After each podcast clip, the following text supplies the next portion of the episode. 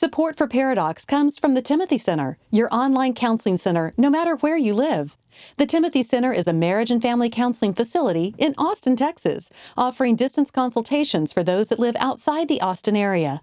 If you have questions and you'd like to consult with Jimmy, Josh, or one of their licensed professionals, visit them at timothycenter.com.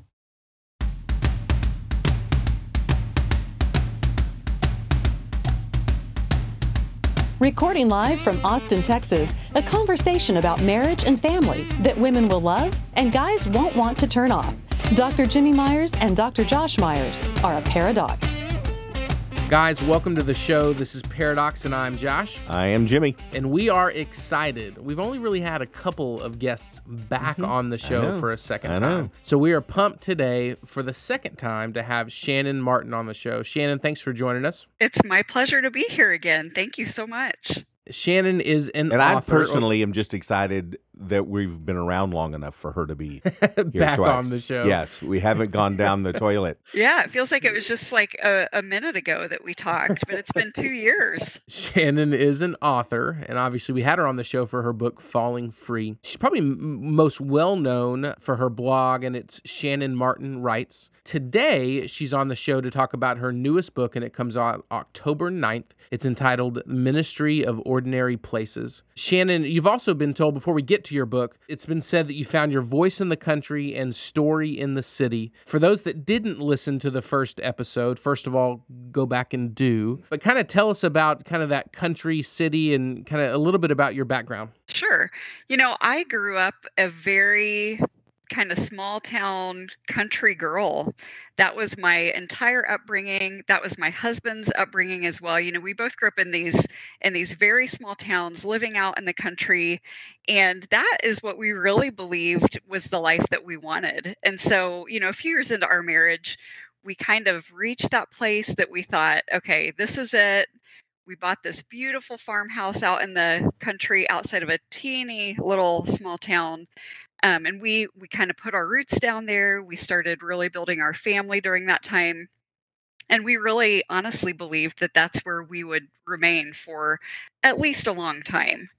Um, and we were surprised a few years into our life there on the farm when we felt God nudging us away from this dream that we had finally, you know, realized. And we ended up after living there for four years, we sold our farm and we moved to just a very ordinary, um, unspectacular, low income neighborhood in a nearby city and we have been there ever since. So you know when i was when i was living that sort of country girl life that that i really believed i was made to live that's when i really started writing. And so that is kind of when i came to find my voice as a writer it wasn't until we made that big shift, that big life shift in moving to the city and so many things changed around that time, which again, you know, you can go back and listen to the original episode to hear some of that, but that's when I I came to really understand the story that God had for me to share. So yeah, I do have a little bit of both here in me. Mm-hmm. All right, so tell us about this book. It sounds fantastic. People can pre-order it now. The website ministryofordinaryplaces.com. But tell us about the book. Yeah, so this book, you know, my second book, it came out of a time of feeling like, you know, Falling Free, my first book, was written from a place of just tons of change and shifting in my family's life. I mean, it seemed like at that time everything about our life was was shifting around and moving and changing. And it was honestly one of those one of those places in life where it's hard to almost catch your breath.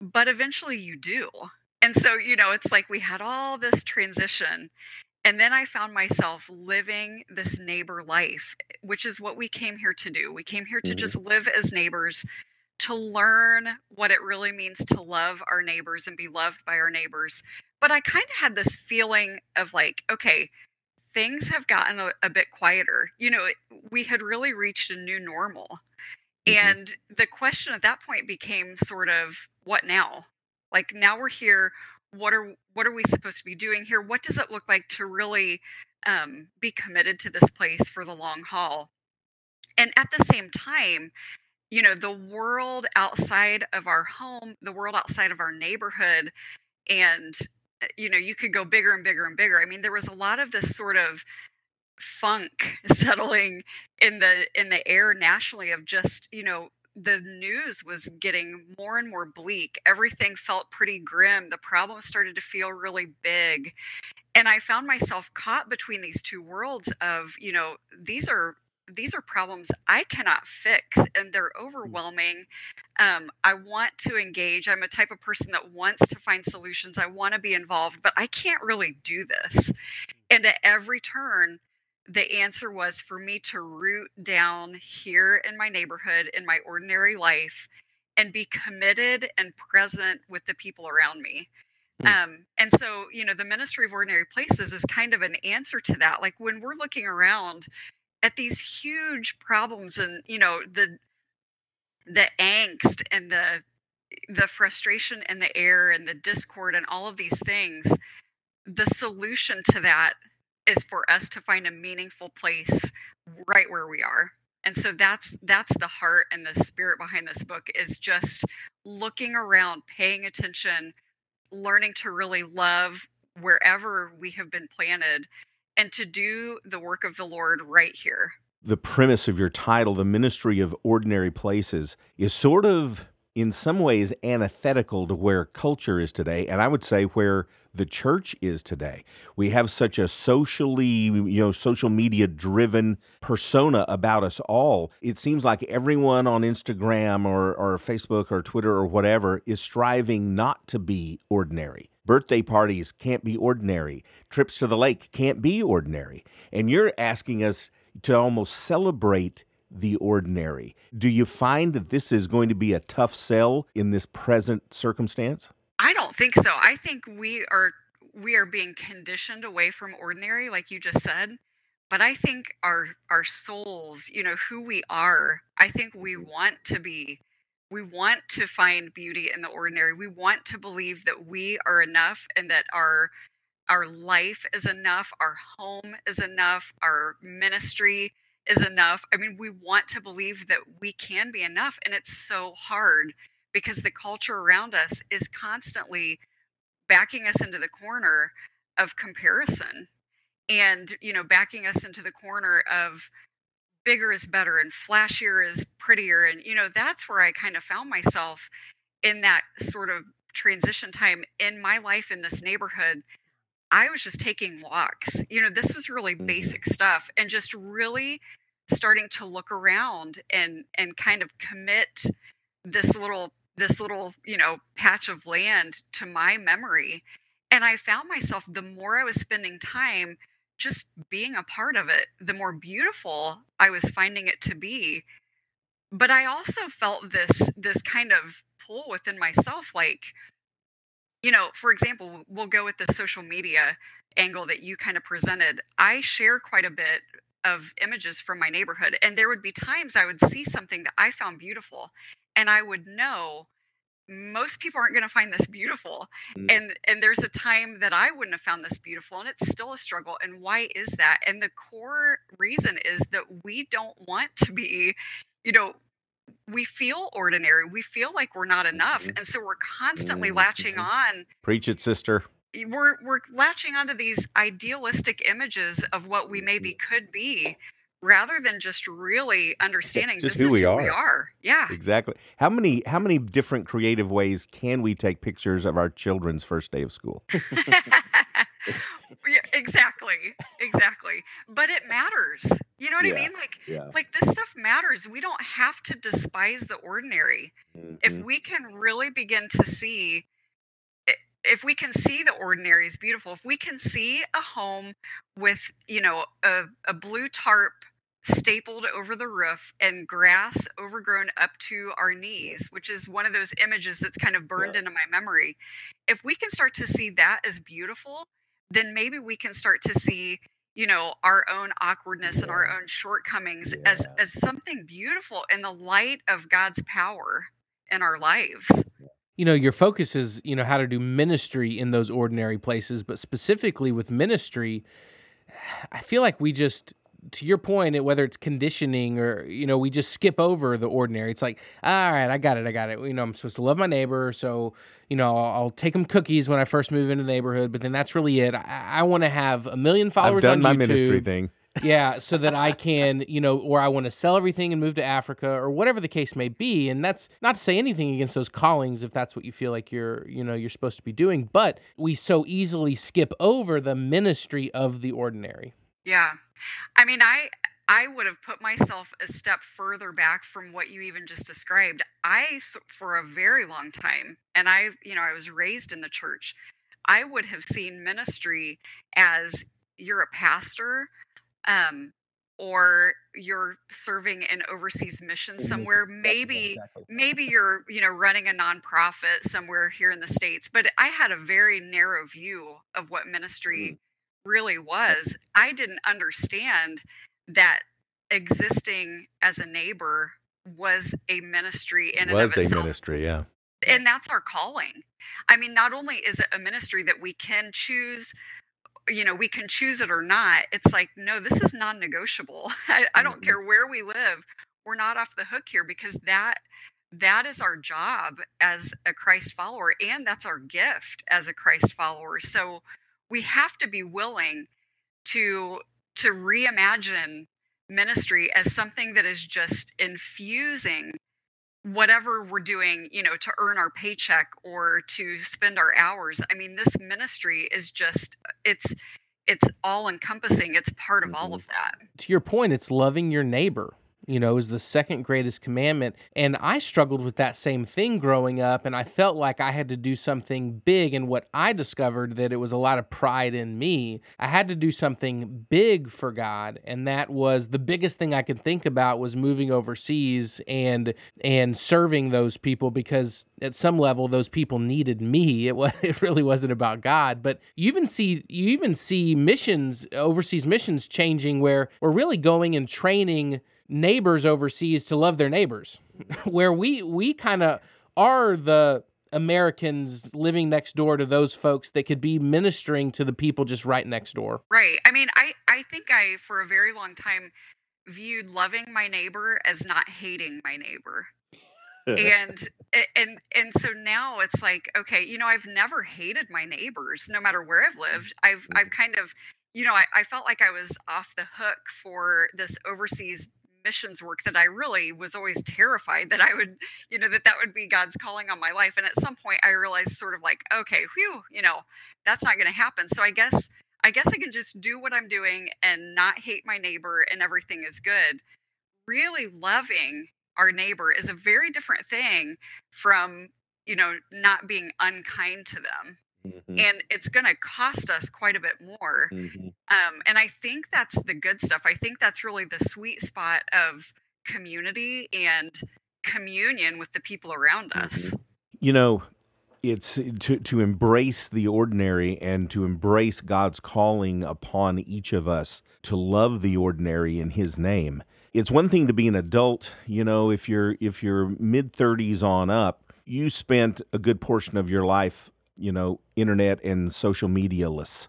Not true of our children. So, as a mom, as a parent, when you when you say, "Well, how how am I going to instill this this appreciation of the beauty of the ordinary that that it's it's Christ that gives something beauty not social status or the expense of the object or whatever how do you suggest for young parents to break this mold that the world has on our families right now in order to teach our children to appreciate and love the ordinary. Well, I, the first example that pops into my mind is is as somebody who does live part of my life online and on social media, I have become so impressed, you know, it's been so convicting to me over even the past year that if we want our kids to have a kingdom mindset of what success is and to have a kingdom mindset of what, you know, the room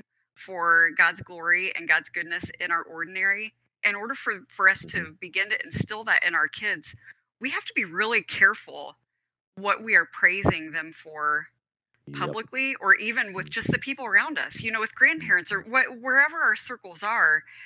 I see so much on social media of, you know, parents being proud of their kids, and I get that. Yep. I mean, I have those moments where it's like I see one of my kids doing something really exceptional and and really wonderful, and I do feel that pride. But if those are consistently the only things that I'm publicly being proud of my kids Mhm. for, then that's teaching them that their Absolutely. ordinary is not so special. You know, so I'm in a place where, you know, I I can say my kids are all over the map academically. I have no professional athletes in my future. Um, you know, to be able to say one of my kiddos had to take summer school over the summer and it was it took a tremendous amount of grit and determination and you know it, it required something of my child to do this and we were extremely proud of that journey and to be able to say you know i am so proud of of him for doing the work or i'm so proud of her for having the courage to do this and to, you know to sort of really intentionally keep that keep that leveled out that i am Mhm. not just pointing to you know sort of those gold medal mom moments Yep. but to say my kids you know i've got kids right now struggling and working their way through counseling that is hard work Mhm. and we are so proud of that It seems like every time they take a bowel movement, we're sticking a sticker on the back of the suburban with the little white outline of the child. But when it, it, that they prayed for their friend, you know, that they gave their lunch money to someone who didn't have it. Where are the stickers for that? It just seems that it's so focused on the external. well and and even and even on the world's ideas of what successful means you know mm-hmm. as a parent of a big kid, you know, our oldest kiddo, who is a grown man, he's 24 now. And, you know, part of our family story and part of his story is that he has been to prison, he's been in and out of jail. I mean, that's going to pretty quickly change as a mom, change my mama heart for what does success look like and what am I okay um you know we it's not to say that every time one of our kids has a failure we're going to present that to the public Right. but it's okay and it's a good and healthy thing to be constantly reframing what does success really Sure. mean what does it Yep. really look like So as we wind down our time, I'd love for you to kind of wrap up your book, The Ministry of Ordinary Places. What's kind of the the main one or two takeaways that you hope readers get from the book? So I, I wrote the section or i'm sorry i wrote the book in four sections and the first section is dealing primarily with being attentive and paying attention to the world that we're in because i think so much of our calling is to to notice to begin to notice beauty in different ways to have our lens change for the world that we're in to become people who listen rather than constantly the one talking um, to understand the place of suffering in in this abundant life that we're after. And from there you know once you have eyes to really see what's happening around you god's goodness is already there you know I, I i get weary of this idea of like as christians we need to bring jesus to the neighborhood or you know we need to bring jesus into our schools or whatever the case may be i believe in my whole heart that god is vibrantly at work in all of those places He's already there. Yeah. yeah we can be a part of that if we're paying attention you mm. know the the world around us is going to let let us know what it needs and we're going to become more aware of what we need from the community around us like this is this has to be a two-way street of receiving as we're giving to each other um, but but when we're doing that we start to notice opportunities to really love our neighbor and that means for me you know, and we live in a low income neighborhood. My husband is the chaplain of the county jail. Um, we have a lot of opportunity to most of our time, quite frank, quite frankly, is spent with people who have lived really hard lives, and loving them in in large part means just being with them, standing with them through through the pain and through the suffering that they endure, celebrating with them um, putting our lives and our time on the line for them. And then in the end, just committing. You know, I believe that wherever we are is where we've been placed for a reason. And and I've learned to not say forever. You know, I'm not going to be foolish enough to say that I'm going to be here forever. I kind of hope that I am, but until I'm told otherwise, until I'm told to go, I stay. I stay and I commit and I, you know, I'm in it for the long haul because the work of the uh, the work of God is slow work. It is so ordinary and so slow and so mundane that if we're not really mm-hmm. intentionally looking for it, we we might miss it, and I don't want to miss it. And I think there's just so much apathy within the American church today, and in part, I think that's for a lot of reasons, but in part, it's due to this kind of I have to do big things for God to actually be, you know, doing anything, doing anything yeah. for God, and we're not selling everything and moving overseas. And so it's just kind of this big give up at some level. But yeah, I, I, do think that your message, whether it's falling free or ministry of the ordinary places, like your message, your voice is so important for our church today that if we only got this, if we got this lesson, it would radically change how we view our day to day, making our faith more exciting and more compelling. So Shannan, thank you so much for being back on. We we think that your message is is extremely extremely important as well as timely. And Shannan, also, again, you, you, you said, you know, maybe not forever, because there could be a time, your next book could be Ministry to the Ordinary Cow, that might place you back in a rural setting, because you just don't know. Don't say that, please. Shannan, thank you. Appreciate you. Hey, thank you so much. Have a good one. we love her. She's great. We've we've she's also been re-released. So we re-released some of our favorite mm-hmm. episodes, some of our most listened episodes, and we've re-released that Falling Free. So if you go mm-hmm. back into our archives, you actually see it twice. Mm-hmm. But we we absolutely love what she does. This whole idea is just important.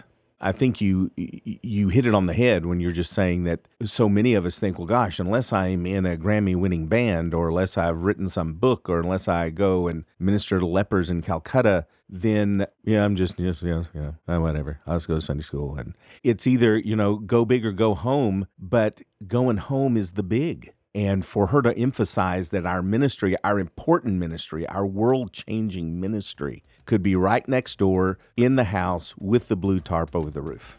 Good stuff. If you want more information about Shannan, you can go to paradoxpodcast.com to pre order the book. It's ministry of ordinaryplaces.com. You can also find more about Shannan on her Instagram page, and it's at Shannan Writes. Again, paradoxpodcast.com to find us on our socials as well as info about past episodes. We appreciate you guys listening. And if you would share it with your friends, if you would review the show, all of that is helpful to, to spread the paradoxical news. Hmm. And one thing before we leave the Dallas Cowboys and the Texas Longhorns are horrible. They're just horrible. See you guys. See ya. Pairadocs is produced by Billy Lee Myers Jr. For more about Billy, go to therapywithbilly.com. For more information about our Pairadocs evangelist, Julie Lyles Carr, go to julielylescarr.com. And if you want more details about what was discussed on today's show, go to paradoxpodcast.com.